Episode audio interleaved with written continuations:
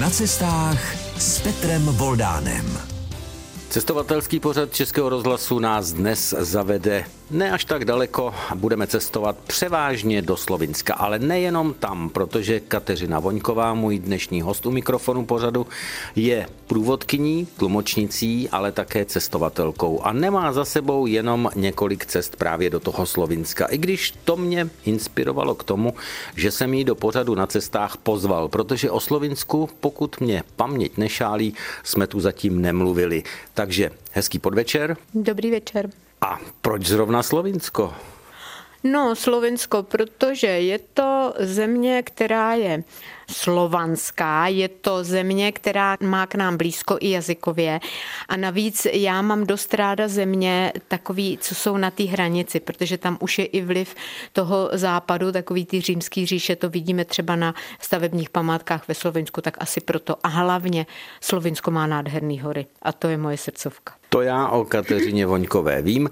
Ta se nám teď právě představila, hlavně tím vyznáním kolem Slovinska, ale my budeme cestovat i dál v pořadu na cestách. Budeme dnes jako každé pondělí putovat i mimo Evropu. Podíváme se na skok do Brazílie nebo na Mauricius, ale hlavně to bude Evropa, hory, Slovinsko a také Česká republika, protože Kateřina Voňková je z Jilemnice, což je brána do Krkonoš, takže zůstáváme skoro doma. Zůstaňte vy s námi na vlnách Českého rozhlasu. S Kateřinou Voňkovou cestujeme dnes v pořadu na cestách do Slovinska. Především jenom kratince si připomeneme, že Slovinsko je samostatné od roku 1991, v Evropské unii od roku 2004 a je to země, která už má euro od roku 2007. Do té doby, kdy se osamostatnilo Slovensko, tak bylo součástí Jugoslávie. Bavíme se o zemi, která má zhruba 2 miliony obyvatel. Když si to představíme, tak vy jste zmínila především tu přírodu, takže budeme hodně v horách? Budeme v horách, protože já jsem vlastně poprvé se do Slovenska dostala s cestovkou, která dělá takový poznávací zájezdy pro průvodce, takže tam jsme brali teda nejenom pohoří, ale i Lubláň a architekturu a potom při druhém setkání se Slovenskem já jsem šla přechod z Rakouska přes Karavanky zpátky do Rakouska. A prostě ty hory tam jsou nádherný, navíc při tomhletom přechodu zažijete ten pocit, který se vám tady u nás, pokud to není někde v zastrčeném koutě Šumavy, už moc nestane, že prostě vy tam jdete a jdete tam sám. Vy tam nikoho nepotkáváte, ale taky to, co tam potřebujete, si tam musíte donést, protože tam si nikde nic nekoupíte. A tohle se mi právě třeba při tom přechodu ohromně líbilo, protože nikdo nemluví do mobilu, nikdo nemá puštěný reproduktor s nějakou žampavou muzikou a vy si tam opravdu užijete tu přírodu, tu krásu, ten vzduch, slyšíte tam foukat vítr, občas vás tam překvapí mlha, ale třeba v tom Slovensku tam najednou zjistíte, že se tam krásně svobodně svobodně probíhají koně, kteří samozřejmě tam mají ohrádku, aby někam se nezaběhli, ale na velikosti té pastviny vy tu ohradu nevidíte a ti koně jsou tam prostě svobodní a vy si připadáte stejně svobodně jako ten krásný kůň. Takže proto Slovinsko. Slyšeli jste proč Slovinsko, ale já jsem slyšela vy určitě také u svých rozhlasových přijímačů takovéto zanícení u Kateřiny Voňkové. Je to akční žena, musím říct. No, já zas sahnu do svého cestovatelského kufříku ten už znáte, svakl závěr a vyndavám první rekvizitu a to je malá knížečka Slovinsko Inspirace na cesty. My jsme teď byli na tom přechodu, mě zaujal ten název karavanky. Mě to připomíná karavany a celé ty dlouhé řady těch poutníků po horách. Potom méně jsem teda nepídila, ale vlastně něco možná to bude mít s karavanama společného, i když já si myslím, že ty by se spíš tomu prostředí vyhnuli, ale ono je to vlastně hraniční, tak jako my máme mezi Českem a Polskem Krkonoše, tak to je takové podobné hraniční pohoří, protože je to vlastně na jižní straně Rakouska, tam, kde Rakousko hraničí se Slovinskem, takže je to takové hraniční pohoří. Teď jsme vám to zasadili dostali do té mapy Evropy, řekněme.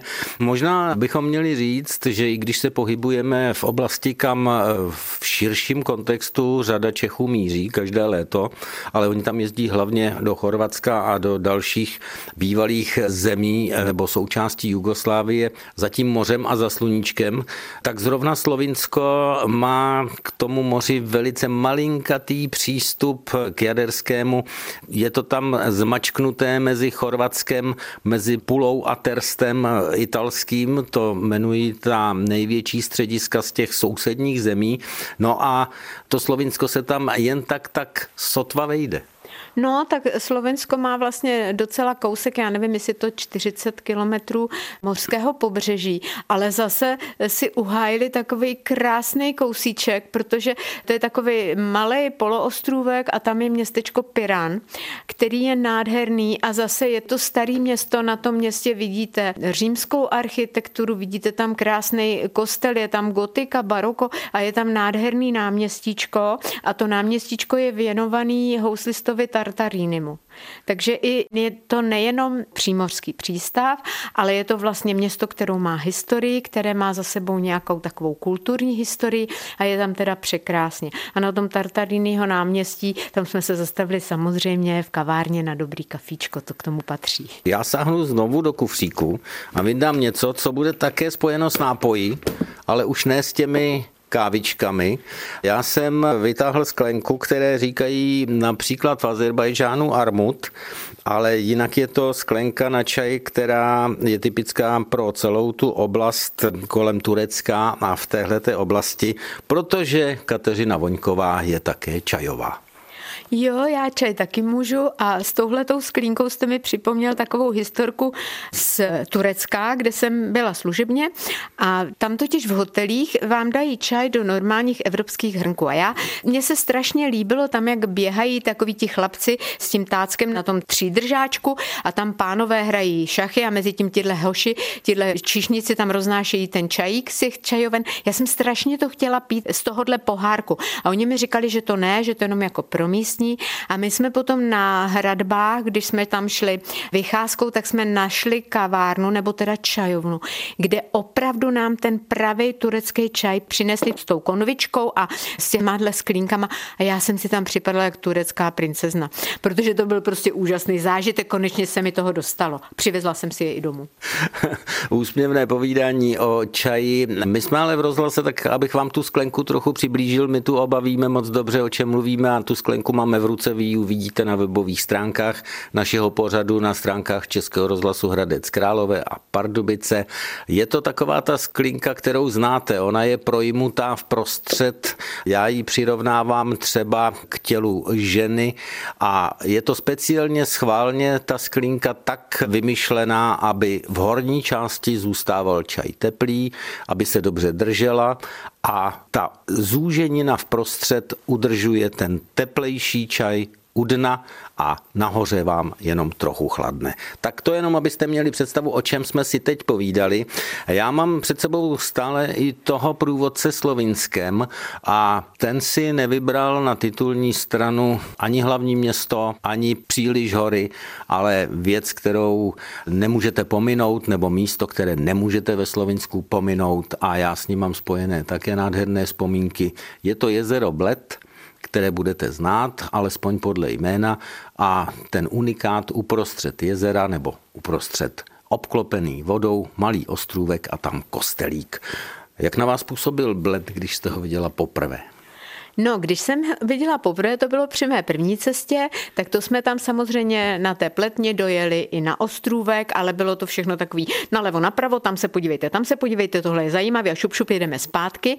Takže to bylo takový trošku hektický. Samozřejmě teda kafičko jsme si tam dali, to jsem si neodepřela, ale to bylo první setkání a nebylo času jako navnímat si to. To bylo na jaře a potom jsem tam jela na ty karavanky. A mně se poštěstila úžasná věc, protože když jsme při tom přechodu přespávali na Prešernově chatě, tak já se dívám dolů a říkám, pro boha, kdy tohle je bled. Je to bled? Tak honem jsem koukala do mapy, říkám, no jasně.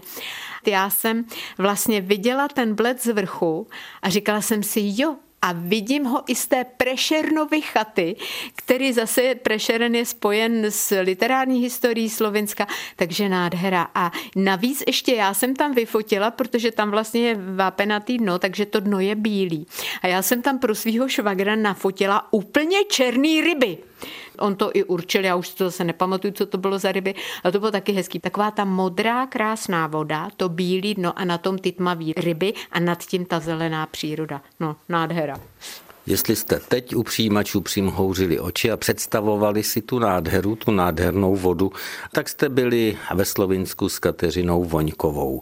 Já tam se teď ale musím vrátit k jednomu momentu. Vy jste říkala, neměla jsem to možnost navnímat, to se mi líbí, jak člověk vnímá svět nebo cestování, nebo ta místa, kterými cestuje nebo putuje, ono je to jedno, právě z té perspektivy pěšky. No, já si myslím, že pěšky je, za prvé je to nejpřirozenější pohyb, za druhý, kromě pořádných bod, k tomu nic dalšího moc nepotřebujete. Jo, samozřejmě dobrý mít sebou pláštěnku nebo tak. A já teda ještě chodím s hůlkama, abych jako občas, když někde lezu do velkých kopců nebo zase lezu z velkých kopců dolů, tak abych sebou hnedka nepraštila vozem. Ale jinak já si totiž myslím, že když jdete pěšky, tak za prvé máte čas se pozdravit s místními. Už jenom tím, že je pozdravíte a pochválíte jim zahrádku, tak navážete kontakt. Když jdete kolem té zahrádky a jdete pěšky, tak i cítíte, co jim tam zrovna rozkvetlo, protože jim to tam krásně voní. Když jdete kolem statečku, tak vidíte, že vykydali, protože je tam cítit ten čerstvý hnůj. Můžete si vymáchat nohy v potoce, vidíte, jaký tam jsou ryby. Chválila jste zahrádky a máchala si nohy v potoce i ve Slovinsku? Ano, ale já se přiznám, že já se máchám v každém potoce, který najdu a někdy se máchám jenom po kolena, když je potok hlubší, tak i nad kolena a někdy do něj vlezu celá, protože já si myslím, že svěží voda z potoka nebo z řeky vás osvěží. Doufám, že vás dnes osvěžuje v pondělní podvečer také naše cestování s Kateřinou Voňkovou, především do Slovinska na vlnách Českého rozhlasu. Na vlnách Českého rozhlasu jsme na cestách s Kateřinou Voňkovou a právě se touláme kolem Bledu. Jezero ve Slovinsku nádherné. Já si ho dobře pamatuju, nejenom ty přírodní krásy, ale mě tam zaujala ještě jedna věc. Omlouvám se, ale velikým zážitkem pro mě bylo ochutnat kremšnitu, tedy krémnu rezinu, jinak krémový řez. Vanilkový nebo pudinkový dezert, který spatřil světlo světa a to se mi na tom hrozně líbí ve stejném roce, kdy jsem se narodil. No a vymyslel ho cukrář Park hotelu v roce 1953. Ochutnala jste? Neochutnala. Tak to tam musíte znova, protože no, kdo to neochutnal, tak nebyl ve Slovinsku, mi říkali. To je nádherná taková kostka se speciálním těstem, uprostřed je vysoká ano, kalorická bomba to je, vrstva vanilkového nebo lehkého pudinkového krému a je to prostě, já se omlouvám za ten výraz, slyšel jsem ho několikrát, já ho použiji dnes, nebe v hubě. Ale tím jsem se vlastně dostal ke gastronomii, kdybychom si přiblížili gastronomii Slovinska, co vám nejvíc vyskočí? No, mě vyskočí polívky. Já jsem polívková a k tomu kremeši. Tedy polívková voňková. Takhle, k tomu kremeši máte pravdu, mě to lákalo, ale já na tyhle ty záležitosti vždycky potřebuju parťáka. Mě totiž odradí u těchto těch zákusků ta velikost. A já prostě předem vím, že to nesním, takže já si to radši nedám a dám si jenom tu kávu. Ale jinak ve Slovensku polívky, polívky a polívky. Já, je nějaká speciální slovinská? No, ve Slovensku já nevím, jestli pamatujete období takových těch polívek pitlíkových a oni měli krásný, já jo. oni měli krásný slogan eh, jugoslávské polívky, nevím, jestli můžu říct, že to byla značka Podravka a tam bylo kaj se srdcem kuha, kuha se Podravka juha. To znamená, kde se vaří s láskou, tam se vaří tahle ta polívka. A já teda, co jsem měla možnost tam ty polívky ochutnat, tak byly výborný. Dělají tam dobrý takový ty vývary a Pak teda to bylo na Foglu a tam měli výbornou houbovou.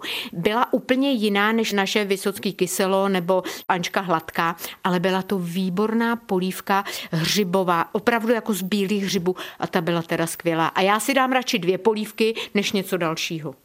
Odskočili jsme si s polévkami i do Krkonoš, my se do nich vrátíme, ale teď se podíváme na jiné místo. Posilnění polívkami se vypravíme do Lublaně, 300 tisícového města, ale já si teď nejsem úplně jistý, kde vlastně jsme. Jestli jsme ve Slovinsku, v Itálii, opravdu na Balkáně, jestli nám v zádech stojí František Josef, No, s Lublaní je to trošku složitý, protože Lublaň, vlastně i ten Lublaňský hrad, my si představíme Pražský hrad a pak jsme jako zklamaný, že tam je to takový jako spíš hrádeček, ale ono je to tím, že ta Lublaň neměla panovníka a to byl jenom takový nějaký místní šlechtic, takže v podstatě jako kdybyste přijeli do hrádku u Nechanic, jo, prostě něco malinkého.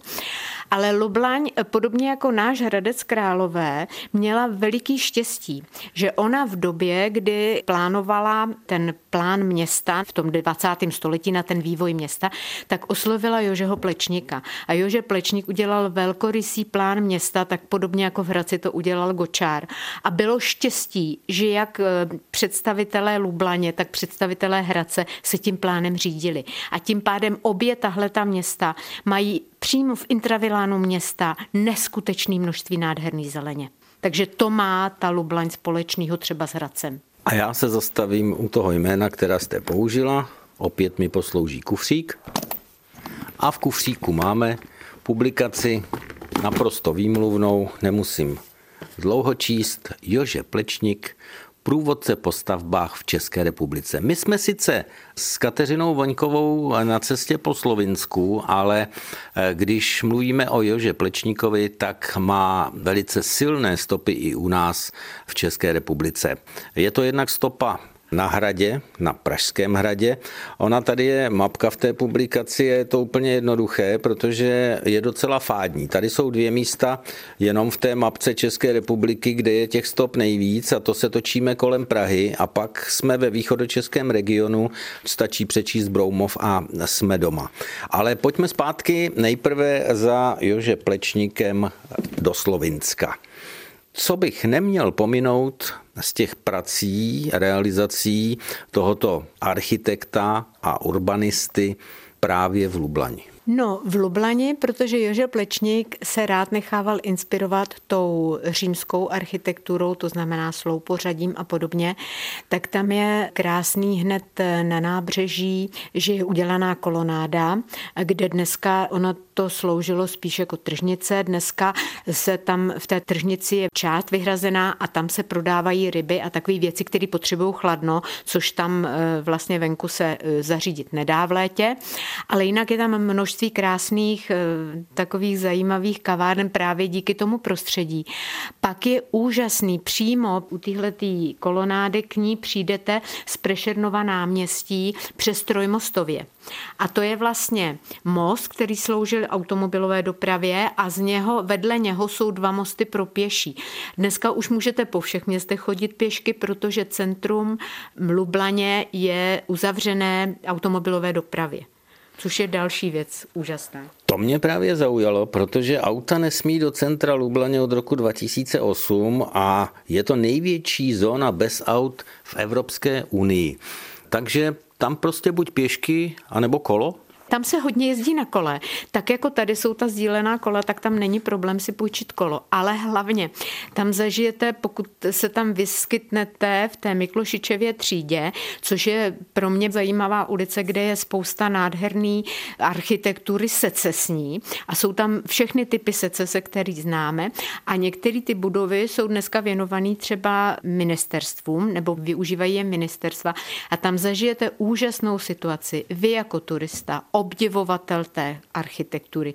Kráčíte, teď máte pořád hlavu vyvrácenou, protože obdivujete ty balkonky, eh, ty reliefy, to zdobení. A najednou... Dáváte pozor, abyste nenarazili do sloupu? No, pokud možno. A teď najednou se za vámi ozve takový klink, klink, klink, klink. A to je úplně jemňoučkej zvonek na kole. A na tom kole jede pán, který je v kvádru, má kravatu, před sebou v tom košičku má laptop a je to ministerský úředník, který tam tudy jede do práce. A vůbec se nerozčuje, že vy jako turista se mu motáte pod nohy a prostě je to město pro ty turisty nesmírně přátelský. Teď mě napadá, když to takhle líčíte toho úředníka v tom obleku na kole, takové to pořekadlo nebo taková hláška, najdi několik rozdílů, tak já jsem našel několik rozdílů.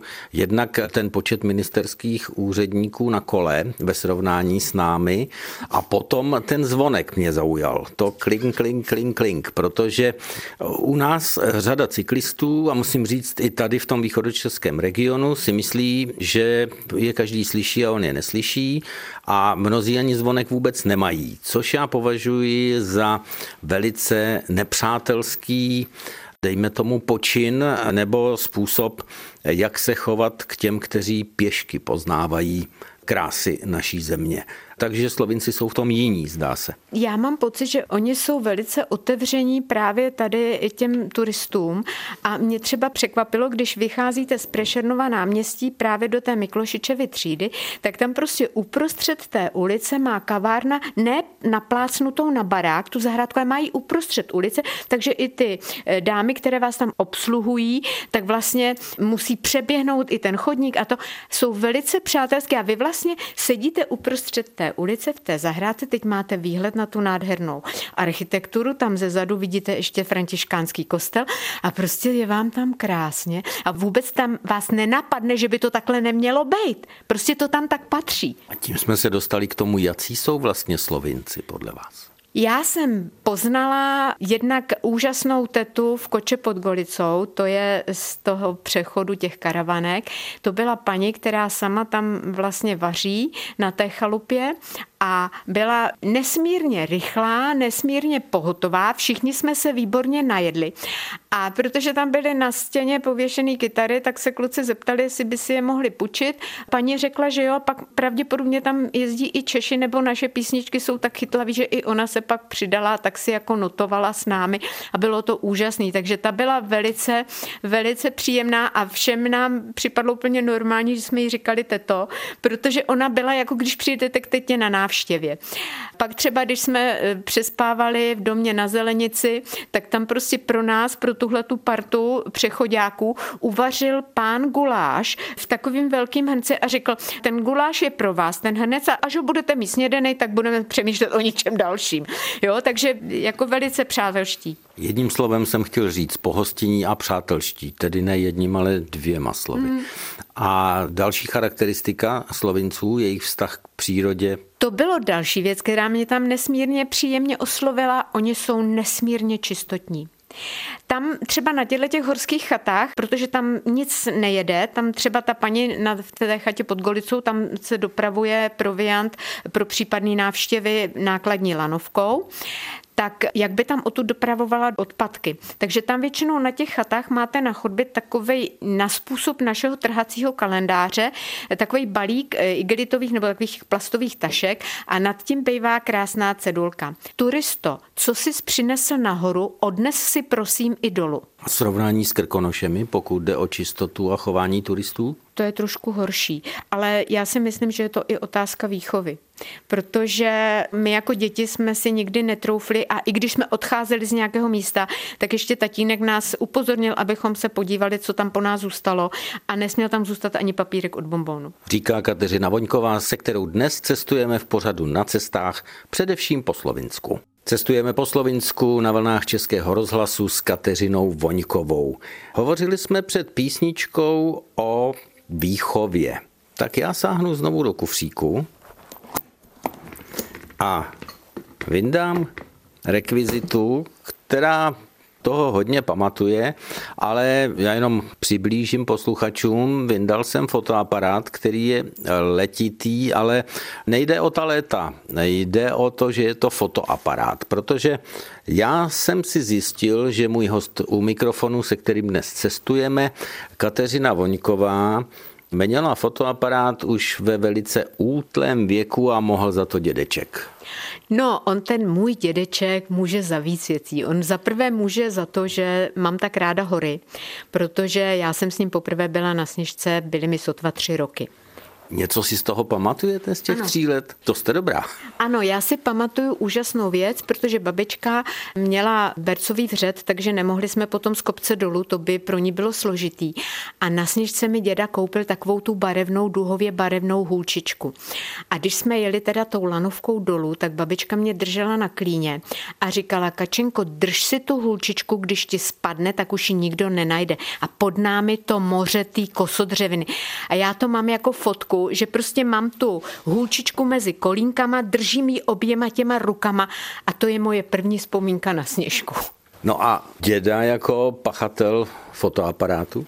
No, děda mi dal ten úplně nejjednodušší první fotoaparát, na kterým se dělali obrázky 6x6 cm k desátým narozeninám. Takže to bylo úžasné. Já jsem si hnedka dědu vyfotila u takový jako to nebylo ály, bylo to stromořadí březový a tam mám dědu prostě takového jarního vysmátýho, jako byl vždycky. Fotila jste i v Brazílii anebo na Mauriciu? když jste začínala u toho dědy, ale to už byl asi jiný fotoaparát, možná to byl mobilní telefon. Ne, ne, ne, tam jsem měla fotoaparát, na který už jako se dalo udělat i trochu video. A právě díky tomu jsem přišla na Mauriciu o klobouk protože já jsem měla krásný klobouček na tu loď a protože jsem se tam vykláněla, abych natočila tu vodu, jak se tam prostě mele pod tou lodí, tak jsem se vyklonila, vítr mi sebral klobouk, ale jenom proto, že jsem měla na krku ten foťák, tak jsem pro ten klobouk neskočila. Ten zůstal v Indickém oceánu. Teď pokus o vtip. Modrý Mauricius zobkovaný jste si asi z Mauriciu nepřivezla. Ne, ne, ne, ne, tak já myslím, že ten už se ani neprodává a tam, kde se prodává, tam jsou tak horentní sumy, že na to já jako průvodce neviděla. On se prodává, dokonce ho vlastní i jeden český sběratel, o tom jsme si i v našem pořadu povídali, ale to není to podstatné. Co si ale vozíte, když jsme to nakousli z těch cest? Máte něco speciálního, co nesmí chybět ve vašem batohu nebo v kufříku? No, já se teda přiznám, já občas si vozím kamení. Takže máte doma téměř kamenolom? Ne, ne, ne, ne, kamenolom ne, ale třeba kámen, který vypadá jako srdíčko, nebo to mám z Itálie, z Ferát, mám takový malý biftek, teda ne kotletu vepřovou, jo, prostě takový růžový šutr s těma bílejma skvrkama. Do jaké váhy musí kamínek být, abyste ho měla ve sbírce? No, aby mi nestáhl kalhoty, protože to většinou dávám do kapes, tak aby mi nespadly gatě, ale já nosím pásek. A vy ty kameny jste schopná rozeznat, i když jich máte určitě spoustu? Víte opravdu, odkud je tenhle a kde jste sebrala tamten? Jo, poznám. Poznám. Dneska s přibývajícím věkem už si teda na ně píšu, kde jsem je našla, ale většinou poznám. Vy si seberete ten kámen, který vás zaujme, takže to jinak nejde. Pojďme zpátky ještě do Lublaně, nebo podívejme se do Brazílie. V čem je Brazílie totálně jiná než Slovinsko? Brazílie, tam prostě slyšíte na každém kroku muziku a Brazílie je velice veselá. Tam já jsem se smála, protože jsem říkala, tam stačí kopnout do plechovky a v tu ránu je karneval. A nebo aspoň nějaká místní taneční akce. Jo, tam se prostě tančí pořád všude, na každém místě. Takže Brazílie mi připadala velice přátelská, velice veselá a barevná hodně barevná. Nejenom v té přírodě, protože my jsme se dostali až na Rio Negro do pralesa, ale i v tom městě. Prostě eh, my jsme tam byli v době, kdy bylo světový mistrovství ve fotbale nebo ten šampionát a tam prostě vás šokuje, kolik oni věnují energie a času tomu, že udělají takový girlandy z těch vlaječek všech účastníků a to jsou kilometry girland cikcak natažený po ulicích. Na každém místě je prostě na silnici nastříkaná brazilská vlajka a v momentě, kdy hraje Brazílie, tak najednou ta Brazílie úplně vypne a všichni sedí u těch televizí a všichni koukají a sledují a fandí. My jsme se takhle báli, že nám uletí i letadlo. Něco takového vylidněné město, vlastně jako město duchů, jsem zažil ve Vroclavi, když jsem tam byl v den, kdy byla inaugurace polského papeže Jana Pavla II. Všichni buď přímo ve Vatikánu leteckými mosty, anebo u televizí. A město lidu prázdné, mrtvé, tiché, vylidněné. Přesně, přesně tohle to zažijete, to jsme zažili my v té Brazílii a jenom jsme doufali, že až budou slavit ten gol, tak nebude pan kuchař solit polívku nebo tak něco, protože by to nebylo k jídlu. Říká Kateřina Voňková, s kterou cestujeme nejenom po Slovinsku, ale teď jsme byli na skok i v Brazílii. Ale v té poslední části našeho pořadu na cestách na vlnách Českého rozhlasu bych jí rád dostal zpátky, protože cestovat se dá velice dobře a krásně i po Čechách a konkrétně také i po východočeském regionu. Tak zůstaňte ještě s námi. Naše rozhlasové cestování s Kateřinou Voňkovou se chýlí ke konci, ale my se ještě podíváme po stopách eh, Jože Plečníka, architekta a urbanisty u nás. My už jsme nakousli, že budeme cestovat na Broumovsko. Proč? No, protože na Broumovsku je taky taková plečníková stavba a je to pomník továrníka Edlera von Schroll, který se nachází v Broumově Olivětíně. A to jsou zase takový ty paralely, že když už máte trošku toho plečníka nakoukanýho, tak já když jsem tam na podzim šla, tak mě to zaujalo. A když máte toho plečníka nakoukanýho, tak nevíte proč, nebo já nevím proč, ale něčím mě to osloví, tak jsem si to vyfotila. A až doma jsem vlastně zjistila, že je to taky plečník a měla jsem z toho velikánskou radost.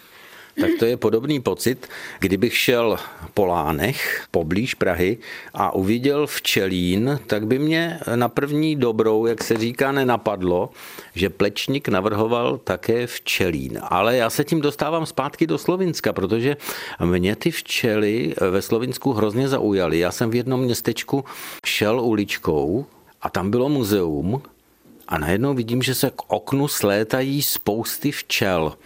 Tam byla expozice o včelách a sklo měli udělané tak, že to bylo venkovní sklo včelína, který byl vlastně toho úlu přilepen na sklo, aby lidé zvenku viděli do toho úlu, jak to tam vypadá a byl tam ten průlet, ten vles v úvozovkách pro ty včely. A jinak je možné najít přímo údajně ve městě v Lublani na 4,5 tisíce včelích úlů. To je možný, to je možný, protože oni hodně používají med i do těch svých dobrůtek, protože to už zase zavání eh, takovým tím jihem a tím tureckém, kde oni hodně svých dobrot sladí medem. No ale včely najdeme, my jsme to nakousli i v Krkonoších. Vy jste z Jilemnice, což je vlastně tak trochu i kolébka naší lyžařské historie, protože tam vznikl, jestli se nepletu, i první český lyžařský spolek. Ano, Jilemnice se jmenuje kolébka českého lyžování. Totiž to je není jenom Jilemnice, to je i kousíček vedle Vysoké nad Izerou. A Vysočáky bych tady chtěla zmínit a pochválit, protože oni mají úžasnou tradici. Oni tam dělají obrok eh, závody po staru a je nádherný, když vidíte, jak se v rodinách dědí ty kostýmy a ty starý lyže a ty staré boty, jak se celý ty dva roky udržujou a krémujou a prostě, aby se nerozpadly, aby se udrželi. A pak je to skvělý a skvostný, když prostě všechny ty dámy v těch dlouhých sukních a pánové v těch patřičně vyvatovaných kabátech vyrazí na lyže. Samozřejmě musí být pletené podkolenky s vetrisnorskými vzory, patřičné čepice, schrániči uší a podobně. Tak je to prostě úžasný svátek a já jsem ráda, že třeba na Vysokým se tady ta tradice udržuje do dneška, protože je to úžasný. A vy jste nás teď i posluchače, věřím tomu, vrátila do času Krále hor, takže já už vím, jakou písničku budeme hrát na konci, ale také k tématu, které jsme probírali s mladíky, truhláři, kteří vyrábějí zase v Orlických horách ty pověstné jasanky právě pro podobné příležitosti, o kterých jste teď mluvila. Jaké místo v Krkonoších má máte nejradši? No, těch je moc, ale srdcová záležitost je kotel Protože když je kopec, na který se díváte od momentu, kdy se postavíte v dětské postýlce, když je tenhle kopec vám na blízku, tak já i když jsem jezdila z Jablonce nad Nisou ze školy, tak když jsem přijela na Čermákově rovně, tak jsem takhle vykoukla z toho autobusu a říkala jsem si, jo, kotlík je na svém místě a já už jsem doma. Takže to je takový kopec, který prostě miluju. Samozřejmě nemůžu zapomenout na Sněžku, nebo nemůžu pominout takové cesty, jako je Janouchovo město, cesta z Resku na Dvoračky, jo, nebo zase cesta z Benecka Štěpanicema dolů k Jílemce. Prostě těch míst je strašně moc, Dvorský prales, na Rýchorách. Prostě Krkonoše celý jsou krásný, protože to jsou naše hory. Doufám, že vás z toho líčení a z těch tras teď nebolí nohy u rozhlasových přijímačů v pořadu na cestách. Všechno vám to vymenovala Kateřina Voňková, která už v mládí měla mapu a když si četla Verneovky, tak kontrolovala v té mapě, jestli ten Verne náhodou nelže.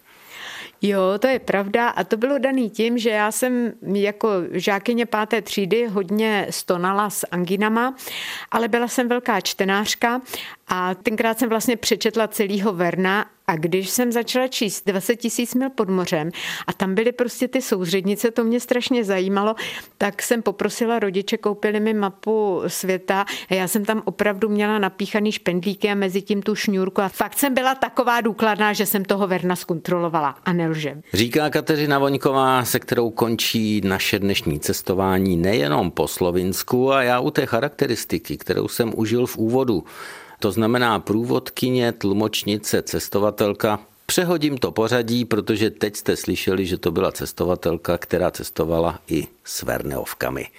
Moc krát děkuju a někdy zase na cestách třeba naslyšenou.